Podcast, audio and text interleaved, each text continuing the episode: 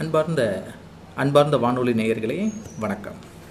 இப்போது ஒரு இணையத்தில் இருந்து ஒரு சிறுகதையை ஒன்றை படித்தேன். உங்களுக்கு அதை படித்து காட்டுகிறேன். கேட்டு பாருங்கள். நாவடக்கம் என்கின்ற தலைப்பில் முடிவட்ட எவ்வளவு சவரம் பண்ண எவ்வளவு என்றார் ஒரு மேதாவி. அவரும் முடிவெட்ட நாலனா சவரம் பண்ண ஓரணா சாமி என்று பணிவுடன் கூறினார். சிரித்தபடியே அப்படின்னா என் தலையை சவரம் பண்ணு என்று கூறிவிட்டு வெ வெற்றி புன்னகையோடு அமர்ந்தார் அந்த மேதாவி. வயதில் பெரியவர் என்பதால் நாவிதர் அதை பெரிதாக எடுத்துக்கொள்ளவில்லை வேலையை ஆரம்பித்தார் நாவிதர். நாவிதர் கோபப்படுவார் என்று எதிர்பார்த்திருந்த அந்த மேதாவிக்கு சற்று ஏமாற்றம்தான் பின்னர் அந்த மேதாவி அடுத்த கணையை தொடுத்தார். ஏண்டாப்பா உன் வேலையோ முடிவெற்றது.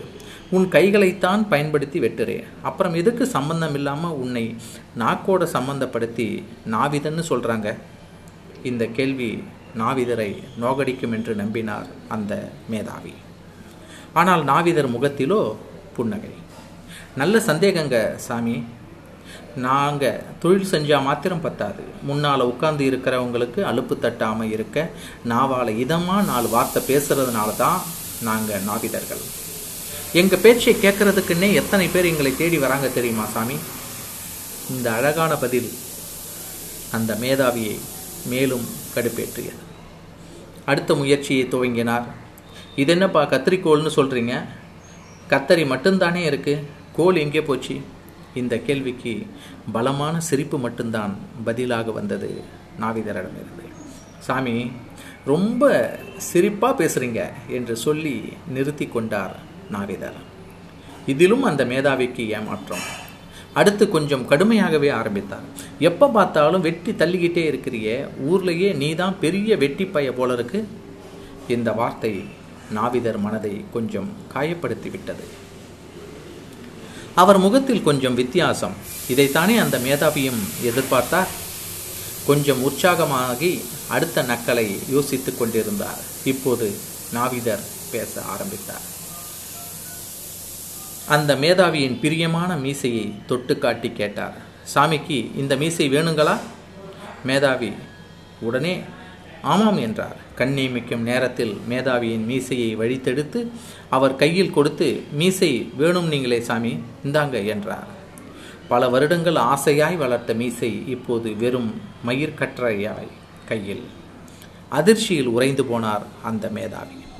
நாவிதரோ அடுத்த நடவடிக்கையில் இறங்கினார். அவரது அடர்த்தியான புருவத்தில் கை வைத்தபடி கேட்டார் சாமிக்கு இந்த புருவம் வேணுங்களா? இப்போது அந்த மேதாவி சுதாரித்தார்.